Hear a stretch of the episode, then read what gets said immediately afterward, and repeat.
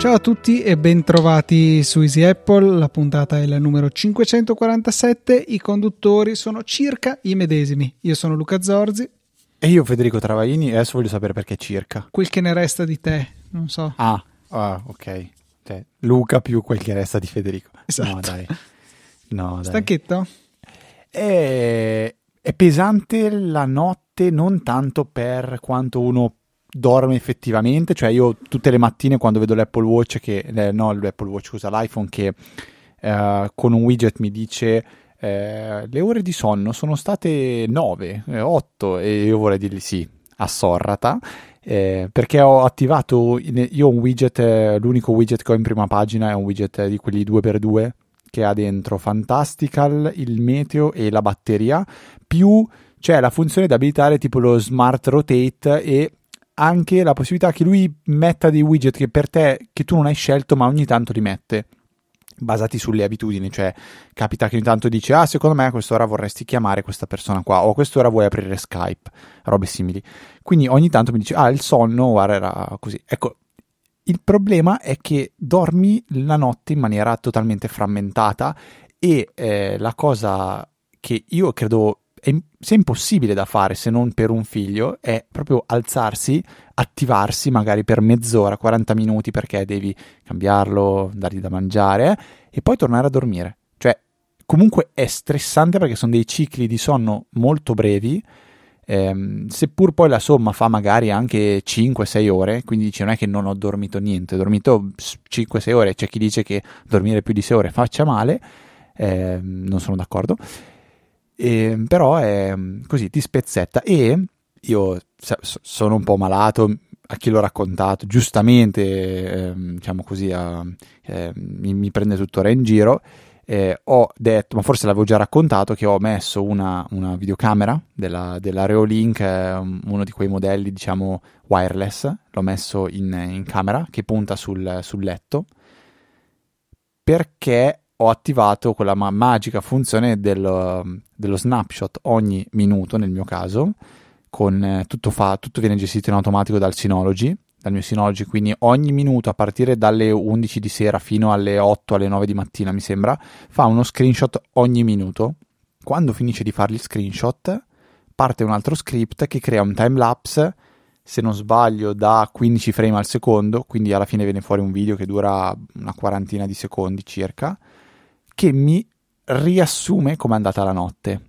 Perché all'inizio, adesso Luca, tu, spero tu mi possa capire nel farlo anche se non ha senso, però inizialmente esatto. era per il gusto di farlo. Poi è diventato un lo inviamo a, a, agli, ai genitori, agli amici per far ridere, perché fa ridere effettivamente vedere due che dormono, poi si alzano, poi si alza uno, poi allatta, poi mette giù, poi il biberon, poi cambia il pannolino, cioè fa ridere e poi in realtà adesso lo faccio perché la mattina ho bisogno di convincermi che effettivamente qualcosa ho dormito, perché altrimenti io mi sveglio e dico non ho dormito niente stanotte. Poi riguardo video e dico no, beh dai, così a conti fatti 5 ore le ho dormite, quindi diciamo che ho potrei essere meno stanco di quello che in realtà penso. E fa riderissimo come cosa. E, ehm, e, quindi niente, è tutto gestito in automatico con, eh, con Synology eh, che ne approfitto per raccontare questa funzione ha una utilità di pianificazione integrata, quindi una sorta di, di cron tab. Eh, in realtà è eh, praticamente dove vanno a finire anche tutte delle ehm, de- dei task, delle operazioni che il Synology fa o che altre applicazioni fanno. Il Synology, per esempio, il controllo periodico dell'integrità dei dischi o dell'integrità dei backup, cose simili, finiscono in questa utilità di pianificazione. Il bello è che è possibile poi andare a specificare dei comandi ehm, a propria scelta che si possono essere eseguiti periodicamente, una volta sola o cose simili. Quindi qual è il, il, due vantaggi che ho visto usare? Uno è proprio questo, di quindi pianificare delle attività, delle attività che uno vuole. E nel mio caso ne ho, attivi- ne ho, pianificate X che fanno gli snapshot con, video, con, le, con la videocamera e poi fanno questo famoso time lapse. Poi eh, l'altra attività è quella che posso eseguire un comando da terminale ehm, senza collegarmi col terminale. quindi io direttamente dall'interfaccia web vado a, dare, a creare un, un, un'utilità di pianificazione da eseguire una volta sola la faccio eseguire, quindi quello alla fine è, tu- tutti gli effetti una, una, una, una, singola o più righe di comando che vengono eseguite da interfaccia web. L'ho visto fare principalmente per installare i vari Docker, quindi invece di andare a configurarlo in, nell'applicazione nativa di Docker del Synology o collegandosi tramite terminale o usando qualcosa come Portainer, eh, si può fare direttamente dall'interfaccia web del Synology, quindi questo è quello che ho fatto. Ehm, e poi viene però il, il dunque, perché a inizio, cioè inizio puntata, nel, nel pre-onda ho detto a Luca, Luca, Luca, mi è capitato per la prima volta da quando io ho memoria di avere perso dei dati. E dove erano questi dati? Proprio sul Synology. Quindi un po' a, a testimoniare quello che eh, Luca dice sempre, ma anche, eh, anche, un ascoltatore di recente ci ha mandato un, un video dicendo, ehm, era un video molto interessante, vedo di recuperarlo, era di un consulente informatico che su YouTube raccontava di una, di una sua esperienza che aveva avuto con un, un, NAS che si era rotto, quindi eh, diciamo spiegava il perché il NAS non è un, un backup. E, ehm, e, quindi qual è stato il mio problema? Il problema è che ho eliminato dei file. Non li ho eliminati io, li ho, li ho eliminati io indirettamente. Perché? Tra le utilità di pianificazione ci sono anche le, un, un, un, giochino che mi aveva, aveva, iniziato a fare Luca e poi ho fatto anch'io perché tanto è a costo zero, che è quello di fare gli snapshot delle videocamere, delle, de, eh, della sicurezza esterna. Quindi cosa faccio? Sna- una foto al giorno, sempre alla stessa ora, poi si crea un, uh, un time molto più veloce, quindi magari a 24-30 frame al secondo, che fa vedere il passare delle stagioni o il prato che cresce la, e poi viene tagliato, la siepe che cresce e poi viene potata. È una cosa simpatica, a costo zero l'ho messo lì e lo facevo fare.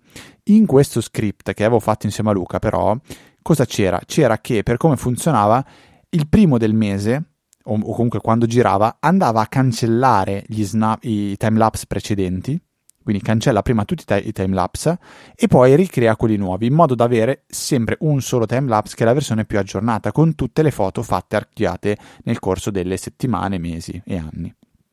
Il mio problema è che eh, alla stessa maniera io facevo nella stessa cartella tutti i timelapse della videocamera della notte quindi ogni giorno veniva creato un nuovo, un nuovo file, quindi della, della, notte non mi interessava avere un singolo video che aveva in sé tutte le notti eh, concatenate, ma volevo un video per ogni nottata. Tra l'altro questo video poi lo andavo a salvare in Synology Photos manualmente questo.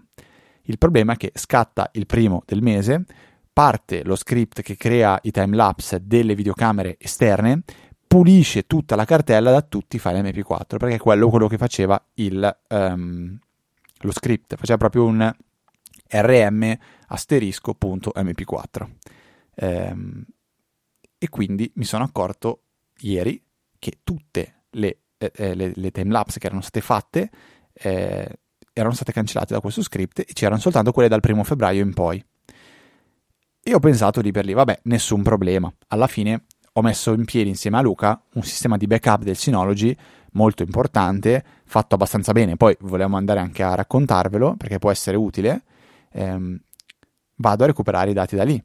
Se non che non avevo, io non, stiamo facendo il backup di tutto il Synology perché non faccio il backup magari di film o serie TV. Quindi andavo a manualmente a specificare quali cartelle va a fare il backup.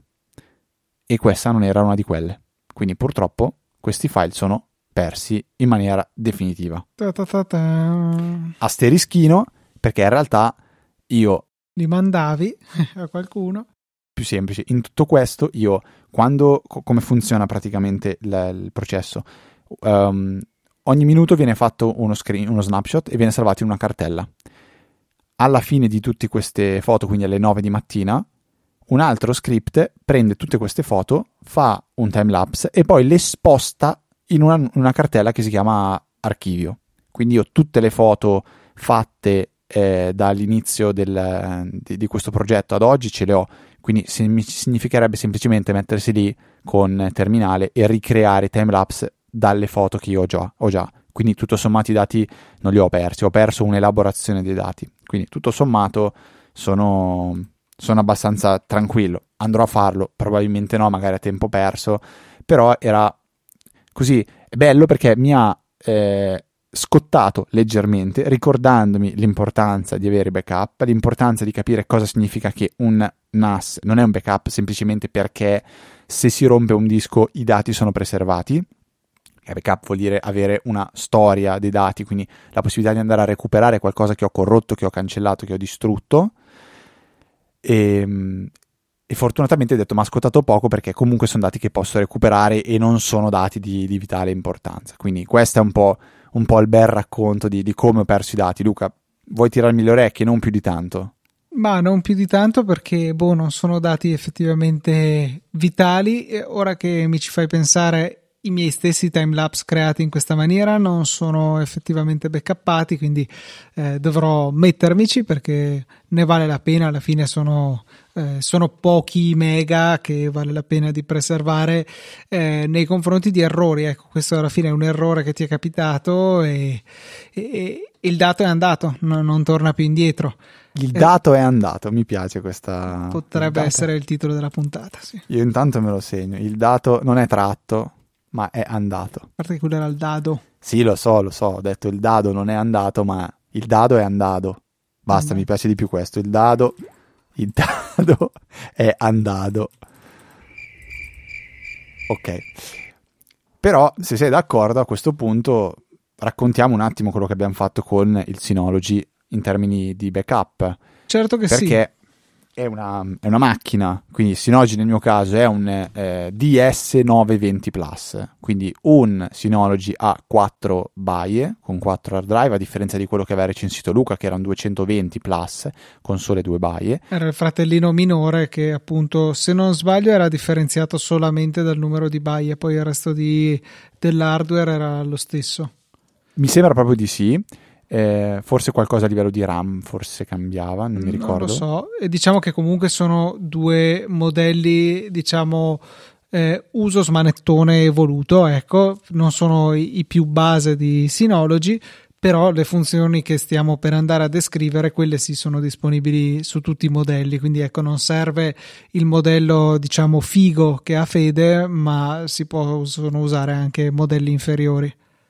Esatto. Nel mio caso poi ho addirittura dentro per ora soltanto tre hard disk su quattro, eh, in modo tale da, ehm, diciamo così, preservare un po' la vita di un eventuale quarto hard disk che ho in casa, perché questa è una cosa che credo sia importantissima, cioè ho un NAS, eh, ho, devo avere almeno un disco di backup, perché nel momento in cui mi si rompe uno dei quattro dischi o si corrompe per qualsiasi motivo, devo sostituirlo, prima lo faccio, prima prese- meglio più probabilità ho di preservare diciamo, l'integrità dei, dei dati. Ecco, in questo sei più bravo di me perché io non ho uno spare, un cold spare come quello che hai tu, mm-hmm. eh, non ho un disco in un cassetto, ho i backup. Esatto, sì, perché si può fare in due modi, quindi posso o mettere comunque il quarto hard disk dentro la NAS e dirgli questo lo tieni come hot spare, vuol dire nel momento in cui hai un problema con uno degli altri tre dischi, tu lo spegni e attacchi il quarto e riparti eh, a ricostruire ovviamente, perché quel disco lì è comunque vuoto,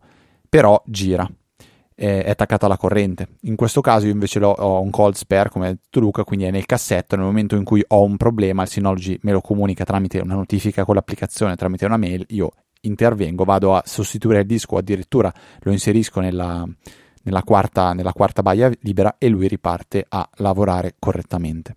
Però al di là di tutto questo, questo significa avere un un, un hardware che sia più affidabile, che non significa avere eh, dei dati più eh, sic- sicuri, nel senso di sicuri dall'essere persi. Non, non parliamo di sicurezza a livello di eh, protezione da, da, da, da malintenzionati. Ecco. Abbiamo, abbiamo, optato per tantissime strade. La prima, che è quella più banale, è avere un, un hard disk eh, esterno collegato al Synology. Questo hard disk viene poi formattato dal Synology e utilizzato per fare dei backup tramite una, un'applicazione che c'è proprio al suo interno installata che si chiama Hyper Backup. In questo caso si specifica che cosa si vuole backuppare. Nel mio caso ho specificato che voglio fare il backup delle foto, voglio fare il backup di Docker, voglio fare il backup di, in questo caso, gli snapshot delle videocamere, voglio fare il backup di quello che mi interessa.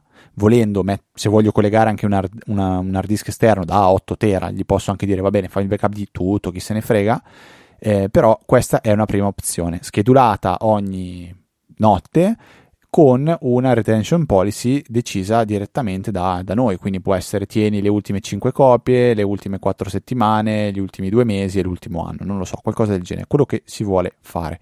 Il vantaggio è quello di avere poi dei backup che non sono, ehm, non, non, non, non diciamo che se faccio 5 backup lo spazio non è pari a quello di 5 volte i dati backuppati perché vengono fatti in maniera incrementale quindi si va a backuppare soltanto quello che cambia tra un backup e l'altro. Questa, questo è un grosso, un grosso vantaggio, eh, quindi mh, mm, in termini di spazio. E questa è la prima opzione.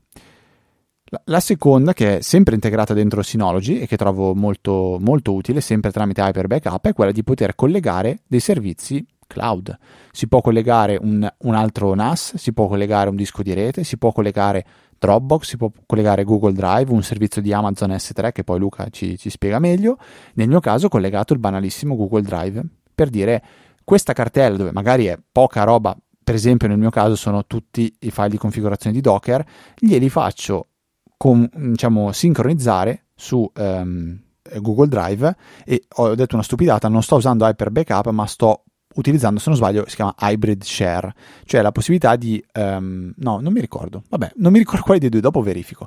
Cosa ho fatto sostanzialmente? Gli ho detto, questa cartella che è sul NAS, tu la sincronizzi su Google Drive, ma in maniera monodirezionale, non monadirezionale, ma monodirezionale, cioè tu prendi quello che c'è sul NAS e lo metti sul Google Drive, non viceversa. Se io modifico qualcosa in Google Drive, lui se ne frega, a un certo punto riprenderà i dati sul Synology e li mette in Google Drive. Questo perché non voglio che possa corrompere qualcosa su Google Drive e quello che ho sul Synology eh, viene sempre trattato come il dato vero. Questo non è un vero e proprio backup perché si, chiama, cioè, si tratta di una sincronizzazione, quindi lui prende i dati e li sposta sul, ehm, su Drive in realtà poi su Drive c'è la fortuna che c'è una storicizzazione dei dati, quindi volendo un minimo di backup, in quel caso lì c'è più, be- più che backup di, di storia. E alla stessa maniera il bello è che si può fare l'esatto contrario. Quindi prendere dei dati che sono su Google Drive, su Dropbox o su altri servizi e importarli dentro la NAS. Quindi non mi fido di Dropbox, non mi fido di, ehm, eh, di, di Google Drive o di altro, in questo caso li importo e posso fare sempre o una sincronizzazione monodirezionale o posso fare proprio un sistema di, di backup. Nel mio caso è un backup super ridondante perché faccio questa operazione per i backup di Home Assistant. C'è un plugin che in Home Assistant fa periodicamente il backup, lo carica su Google Drive e poi io da Google Drive lo prendo e lo porto nel NAS. Quindi è una ridondanza esagerata, soprattutto perché già il plugin di Home Assistant ha una retention policy che io decido. Quindi posso dire tienimi gli ultimi 5, quello che abbiamo prima detto. Posso decidere quali tenere in locale sulla macchina di Home Assistant. Quindi posso dire tienili in locale su Home Assistant, copiali su Google Drive e poi il Synology da Google Drive si riporta dentro il Synology. È forse super esagerato, però questo si può fare. E poi invece Luca si è proposto per fare il backup, quello diciamo a distanza. E qua passo la parola a te così racconti bene quella che è la configurazione eh, che abbiamo eh, impostato sul Synology per far sì che i dati dalla mia macchina vengano backuppati su un tuo server che è a casa dei tuoi genitori, se non sbaglio. Esatto, perché eh, noi abbiamo sempre predicato la filosofia del backup del 321, tre copie in due supporti di tipo diverso, di cui almeno uno in cloud, e vabbè, il secondo tipo di supporto sta bene che sia il cloud, cioè più che il cloud, deve essere fuori da casa nostra. Questa è la cosa importante perché succede un qualche genere di disastro, almeno i dati sono integri. Sono il primo a dire che nel momento che ti va a fuoco la casa, forse non è il tuo primo pensiero il recupero delle foto o di chissà che altro dato, però è un pensiero che prima o poi ti sovverrà e visto che il danno grosso l'hai già avuto, almeno un danno più piccolo possiamo evitarlo con una strategia di backup idonea. Tu Fede avevi cominciato la prova gratuita di C2, mi sembra si chiami, che è... Sì, corretto che è il, diciamo, il servizio di cloud storage offerto da Synology che soprattutto nelle versioni eh, domestiche, diciamo, ha un costo veramente concorrenziale, secondo me, tutto incluso, facile da capire, non ci sono addebiti ulteriori per la banda o che ne so, è proprio un bel servizio. Tuttavia, tu hai una fortuna, cioè che io ho dello spazio tra virgolette in più di quello che mi serve. Ho, ho la possibilità di eh, regalarti un po' di spazio, almeno fino a quando non servirà a me. Poi magari ti avviserò, ti dirò Fede, è il momento di sloggiare e ci organizzeremo diversamente. Però almeno per ora eh, offrirti un 500 giga di spazio, mi sembra che ti ho assegnato quello, o 250, adesso non ricordo, è qualcosa... che... 500. 500, ok, è qualcosa che posso tranquillamente fare perché appunto il mio NAS, che eh, per ragioni storiche ri, eh, rimane a, a, casa dei miei genitori, storiche e di spazio fisico in casa, eh, appunto ha spazio più che a sufficienza. Ci sono vari modi con cui avremmo potuto approcciare questa cosa, ma quello che ho preferito è sfruttare il fatto che Hyper Backup può connettersi non solo ad Amazon S3 ufficiale, tra virgolette, che è diciamo uno dei più antichi servizi di cloud storage ad oggetti, si chiama, dove tu gli butti su un file, ci pensano loro, lo salvano e via. Eh, non è una cartella sincronizzata come potrebbe essere Dropbox. E, e, non è neanche magari un server FTP dove tu hai il tuo spazio, dove hai le tue cartelline, così è proprio un concetto un po' diverso. E S3 però come protocollo è diventato abbastanza universale, praticamente tutti i provider lo offrono, anche provi- eh, concorrenti diretti di Amazon per quanto riguarda i servizi web di AWS hanno dei concorrenti diretti, per esempio eh, Google Cloud e eh, Microsoft Azure e tutti questi, ma anche Oracle Cloud, tutti offrono un servizio di storage ad oggetti che è compatibile con l'API di S3. La cosa carina è che sono disponibili anche dei software open source che ci consentono di eh, creare il nostro server eh, S3 compliant, quindi compatibile con l'API di Amazon S3. Uno di questi è Minio, eh, che tra l'altro è nativamente supportato da TrueNAS che è il sistema operativo in realtà non è vero il sistema operativo è FreeBSD ma ecco la distribuzione di software per NAS che utilizzo anche se poi per una serie di ragioni non ho usato quello nativo ho fatto un, un casino molto più complicato. Però quello che importa è che tu hai a disposizione un'interfaccia S3 compliant di, dello spazio che io ti metto a disposizione. Io sul mio TrueNAS ho stabilito che il dataset dove finiscono i tuoi dati eh, ha una quota di 500 giga, quindi se anche per qualche errore tu dovessi cominciare a, a caricarmi la filmografia completa delle super chicche, non riusciresti a riempirmi il NAS perché comunque hai quel limite di 500 giga. L'altra cosa che... Grandi super chicche comunque non lo so, potresti anche avere altro, non, non, non mi è, que- quei film brutti che guardi tu, insomma. E, ehm, tipo l'ultimo Matrix. Non l'ho ancora visto. Guarda, lascia stare, non vale la pena. E, ehm, ecco, t- tornando a noi, eh, io ti ho dato le, tutti i dati di connessione, quindi l'host name, il username e la password e ci butti sopra tutti i tuoi dati. Hyper Backup però giustamente eh, ha una funzione che consente di cifrare i dati perché a me fa molto piacere che tu possa eh, sfruttare lo spazio che ti metto a disposizione eh, ritengo che la mia rete sia ragionevolmente sicura ma io non voglio essere il responsabile dei tuoi dati nel senso non vorrei mai che per qualche sfiga una serie di ragioni io dovessi avere un malware sulla mia rete e per qualche ragione riesca ad accedere ai tuoi dati e oltre alla rottura eh, di balle immensa che questo comporterebbe per me, appunto, avere un malware in giro, eh, avrei anche sulla coscienza i tuoi dati. Quindi, cosa abbiamo fatto? In Hyper Backup abbiamo abilitato l'opzione di cifratura che appunto ti ha fatto definire una chiave o forse l'ha definita lui a random e te l'ha fatta scaricare adesso non ricordo più come era funzionata la cosa la, la non mi ricordo, bravo. Stavo per dire, sì, sì, me lo ricordo invece. Ti aveva fatto un file, ma non mi ricordo se il file era stato fatto a parte, un file chiave, diciamo, a partire da una password che gli hai dato tu o se l'era generato da solo. No, penso di averla generata io con, eh, con OnePassword. Cosa brutta perché secondo me potrebbe tranquillamente generarla lui, però vabbè. Vabbè, meglio così ti senti ancora più. Eh, hai più il controllo del processo, ok? Quindi se vuoi mettere A come password, puoi farlo. Eh, Ecco, in questo modo tutti i dati che arrivano sul mio NAS sono dello schifo immondo incomprensibile e che è uno schifo immondo incomprensibile anche per qualsiasi malware dovesse arrivare.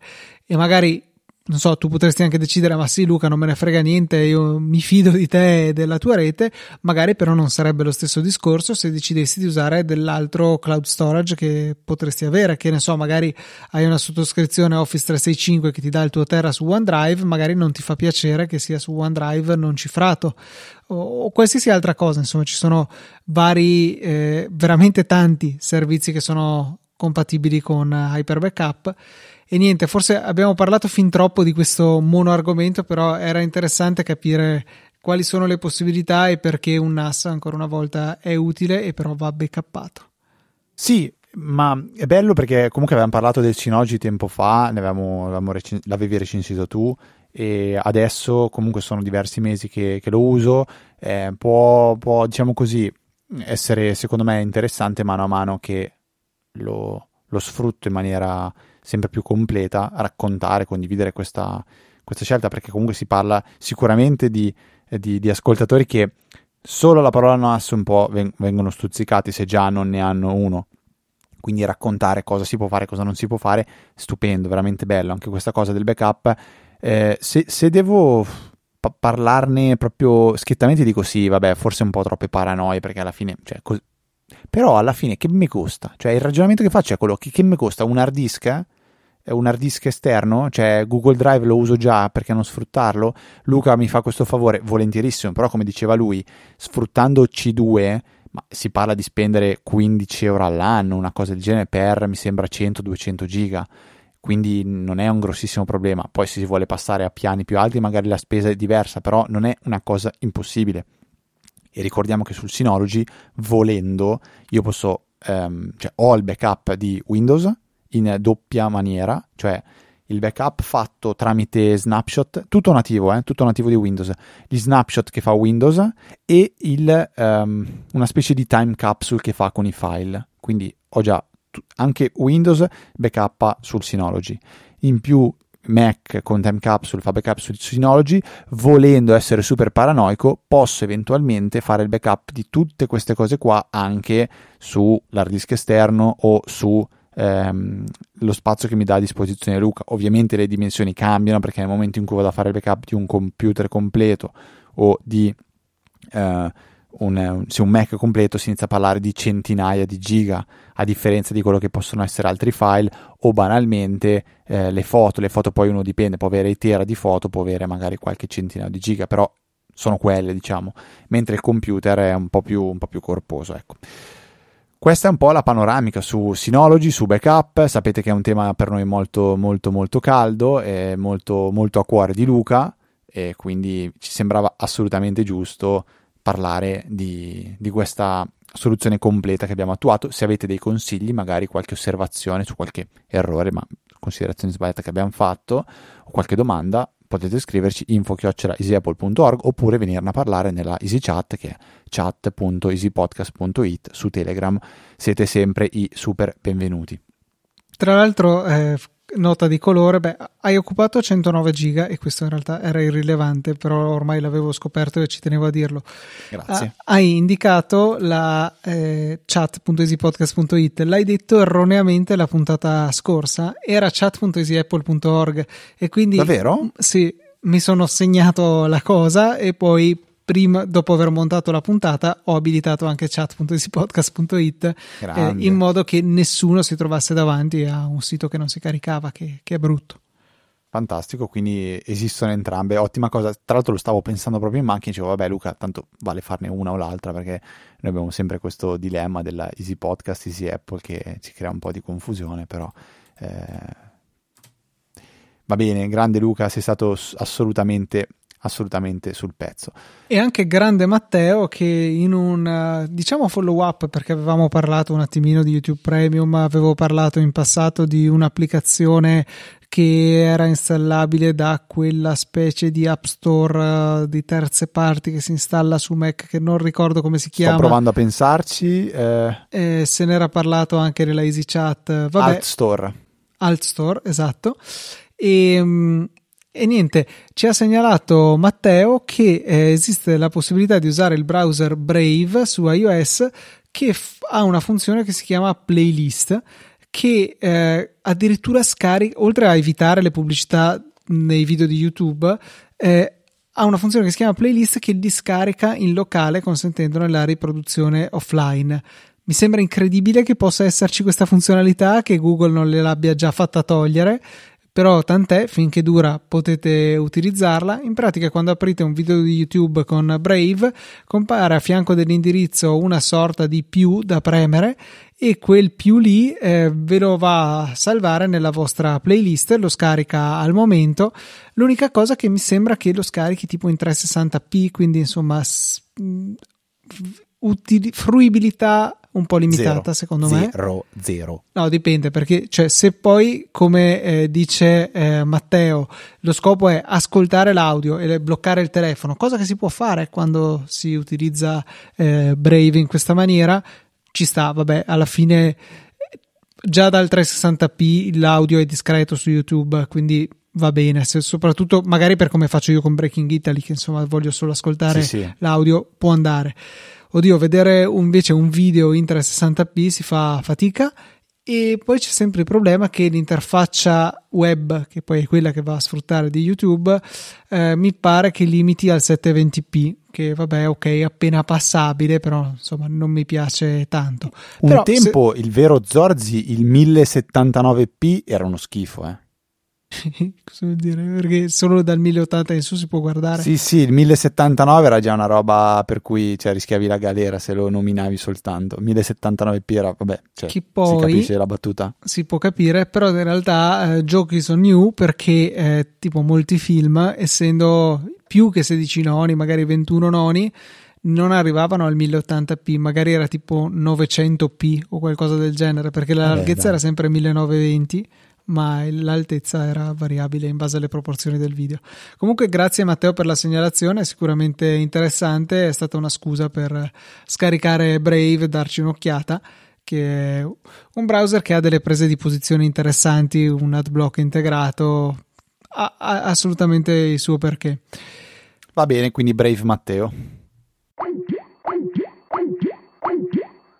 Vabbè, mamma mia, come... Cioè, dammi un po' di sostegno, Luca, io qua vengo per sfogarmi, capito adesso? È la mia valvola di sfogo. No, questa no, non c'è più tempo. Eh... ah, senti, la, la, la beta di, di iOS 15.4 con il, ricomo- il riconoscimento del, del Face ID con la mascherina, la, la, la, la brami oppure dici beh che me frega? Perché onestamente io da quando hanno introdotto quello dell'Apple Watch eh, poi vabbè penso che chi non ha un Apple Watch non, non ha questa funzione però io personalmente mh, raramente mi è capitato di usare il Face ID cioè o meglio per sbloccare il telefono. Per tutte quelle altre cose per cui serve effettivamente il riconoscimento del volto ora che ci penso tipo wallet, Satispay o le varie applicazioni che ti richiedono il Face ID effettivamente questa è una, un'ottima funzione Esatto, perché è proprio quello che distingue, eh, secondo me, l'utilizzo dell'Apple Watch o del Face ID, tra virgolette, completo per chi chiaramente. Sì, beh, poi per chi non ha l'Apple Watch non c'è la, la, la scelta, però per chi ce l'ha già invece la grossa differenza è questa. Sentivo in altri podcast eh, di chi si lamentava, e cavoli, però non, non riesco a pagare col telefono, l'Apple Watch non mi sblocca il, eh, il pagamento con Apple Pay e in quel momento lì mi sentivo, hai presente Kaby Lame, cioè fargli il gesto come hai l'orologio, Sì. ti lamenti che non te lo sblocca, paga con quello che è più, Bravo, più semplice. ottimo. Usare l'Apple Watch per pagare è una cosa. Al di là che alle prime volte ehm, chiunque avevi davanti alla cassa ti, ti guardava con gli occhi sgranati che diceva ma che stai a fare? oh?" Ehm, A parte che adesso eh. comunque anche la popolazione si è evoluta. Quando dici pago con la carta, non c'è più bisogno di specificare contactless, eh, ti abilitano il POS e poi ti arrangi che è il modo giusto di, di operare. Eh, Ti è mai capitato negli ultimi due anni di, eh, facciamo anche tre, di trovare qualcuno a cui non hai potuto pagare con, eh, con Apple Pay perché non avevano contactless? Cioè che avevano un. POS ma non Che contactless. non, va, che non va con Apple Pay. Ti è mai capitato? No. A me è mai capitato, ma penso mai nella vita in realtà. Ma io credo che eh. non possa succedere, cioè nel senso se il contactless c'è ed è attivo e funzionante... No, al... sì, sì, cioè, no, io dico proprio magari un posto dove non c'è neanche proprio il contact, che ti dicono guarda no scusa ma col telefono non puoi pagare perché non ho il contactless, cioè a me, a me non è mai successo una cosa del genere mai mm, trovato qualcuno forse che ha... anni fa forse eh, ma non so mi viene il dubbio di starmelo inventando adesso quindi tendenzialmente direi di no.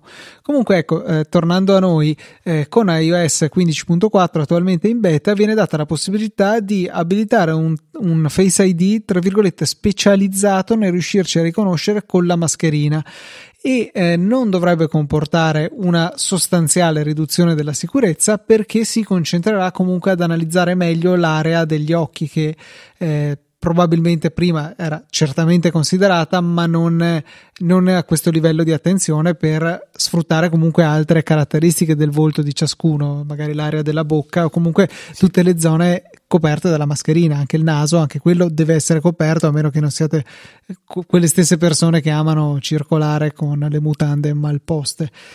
Più, che, più che gli occhi, dice eh, se non sbaglio, intorno agli occhi. Sì, c'è esatto, gli occhi, cioè, la, la, forma delle cavità che abbiamo, la forma della faccia là intorno, eccetera, eccetera. Eh, però ecco, dicevano che non funziona viceversa Assolutamente. No, con gli occhiali da sole, perché mentre quando andiamo ad utilizzare il Face ID normale mi sembra che siano solo certi tipi di occhiali da sole, tipo quelli con le lenti polarizzate, a non poter funzionare per sbloccare il telefono, qua probabilmente eh, non accettano la riduzione di dati disponibili eh, per colpa degli occhiali da sole per lo sblocco perché mentre con il Face ID normale compensano perché hanno tutto il resto de- del volto da utilizzare ecco nel caso del Face ID mascherato la cui icona tra l'altro è bellissima non so se l'hai vista è molto carina la, la sì, faccina sì, del sì, Face ID con la mascherina. E, e niente appunto non, eh, non è data questa possibilità con gli occhiali da sole con il Face ID mascherato Detto questo, interessante, io voglio capire se è più o meno sicuro, cioè o meglio, quanto è meno sicuro di quello normale, perché eh, per adesso, insomma, l'operazione che è svolgo... È disabilitabile? È di... Cioè posso, puoi posso abilitarla? Sì. Puoi scegliere quale dei due FSIT vuoi utilizzare. Penso che proprio in fase di setup dell'aggiornamento te lo chiederà. E ehm, perché diciamo che lo sblocco con l'Apple Watch a me funziona nel 99% dei casi e è l'attività che richiede il Face ID che faccio più spesso. Eh, ogni tanto appunto mi capita magari di avere bisogno di One Password o di Satispay o di qualche altra applicazione che richiede il riconoscimento del volto e penso di non essere l'unico abbasso la mascherina, trattengo il fiato come se fosse fondamentale per quel secondo lì, mi faccio riconoscere e poi richiudo la mascherina. E e quindi, ecco, diciamo che mi succede abbastanza poche volte, metti due o tre volte al giorno forse, e, e quindi non è così tremendo come quando dovevo sbloccare il telefono con la mascherina e non c'era verso. E quindi, non so, sono un po' combattuto, voglio scoprire qualcosa di più su questo, su questo nuovo tipo di Face ID prima di prendere una decisione, ecco, in merito. Ma vedremo, dai, penso che non, non tireranno tanto lungo, anche perché onestamente è una funzione che a cui avrebbero dovuto pensare un po' di tempo fa. Ma io perché... non penso che potrebbero anche averci pensato tra virgolette subito, ma sono cose che richiedono tempo, cioè sarebbe magari stato come eh, all'inizio de- dello sviluppo del Face ID il tempo che è intercorso da lì a renderlo fruibile e ben funzionante. Insomma, se ricordi, tra l'altro, eh, al lancio dell'iPhone 10 c'erano un po' di persone che storcevano il naso perché era veloce ma non velocissimo, sicuramente più lento del, del Touch ID che l'aveva preceduto. E, e, quindi già arrivare a quel livello lì aveva richiesto del tempo. Ora forse sono quasi ripartiti da zero per riuscire a fare anche l'allenamento di tutte le reti neurali, casini che, che non capisco.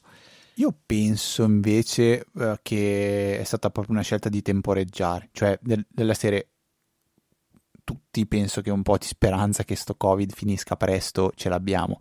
Quindi, sai cosa faccio? Vado a investire risorse per sviluppare qualche cosa che poi magari tra un anno e mezzo non servirà mai più.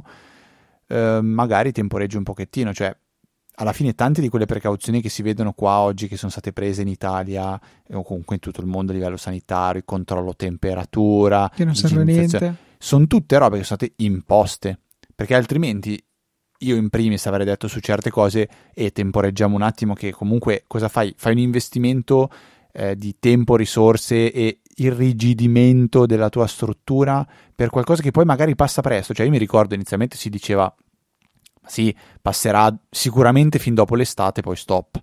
Cioè in realtà adesso siamo a due anni dopo eh, quello che è stato un, um, un, un, un evento, credo che eh, sono qualcosa che probabilmente quando saremo nonni, Luca e i nostri nipoti ci verranno a chiedere ma ci racconti del Covid? Tu l'hai vissuto? Sì. Eh, va che... Vabbè. Sì, sì, eh, l'avevo sempre detto, per, per la pesante. nostra generazione questo è come la guerra per eh, i nostri nonni. Sì, sì, è assolutamente, assolutamente vero. Invece nell'ultima versione rilasciata di iOS, la 15.3, viene tappato un buco piuttosto fastidioso che c'era in Safari, tra l'altro riportando ancora una volta eh, il discorso per cui secondo me certe applicazioni di sistema dovrebbero essere svincolate anche su iOS dagli aggiornamenti del sistema operativo stesso, cioè come su macOS Safari può essere aggiornato anche tra una versione di macOS e l'altra, la stessa cosa dovrebbe eh, avvenire anche su iOS perché c'era un bug che eh, consentiva a eh, delle applicazioni, cioè, o meglio dei, dei siti, di avere delle informazioni su altre tab che erano aperte a vedere appunto se avevi visitato Google, insomma c'erano tante cosette che potevano fare per un bug a questo indexed.db che non so esattamente cosa sia, comunque una funzionalità del browser e che magari web app più evolute utilizzano per migliorare l'esperienza. Insomma c'era un grosso grosso buco che consentiva a siti di avere informazioni circa altri siti che magari avevamo aperto in quel momento. E sicuramente. Vediamo se sei, se sei abbastanza reattivo. Vedevano anche se eri connesso su uh, TikTok. su... No, dai, ce l'hai davanti a te. Dovevi, dovevi premere un tasto.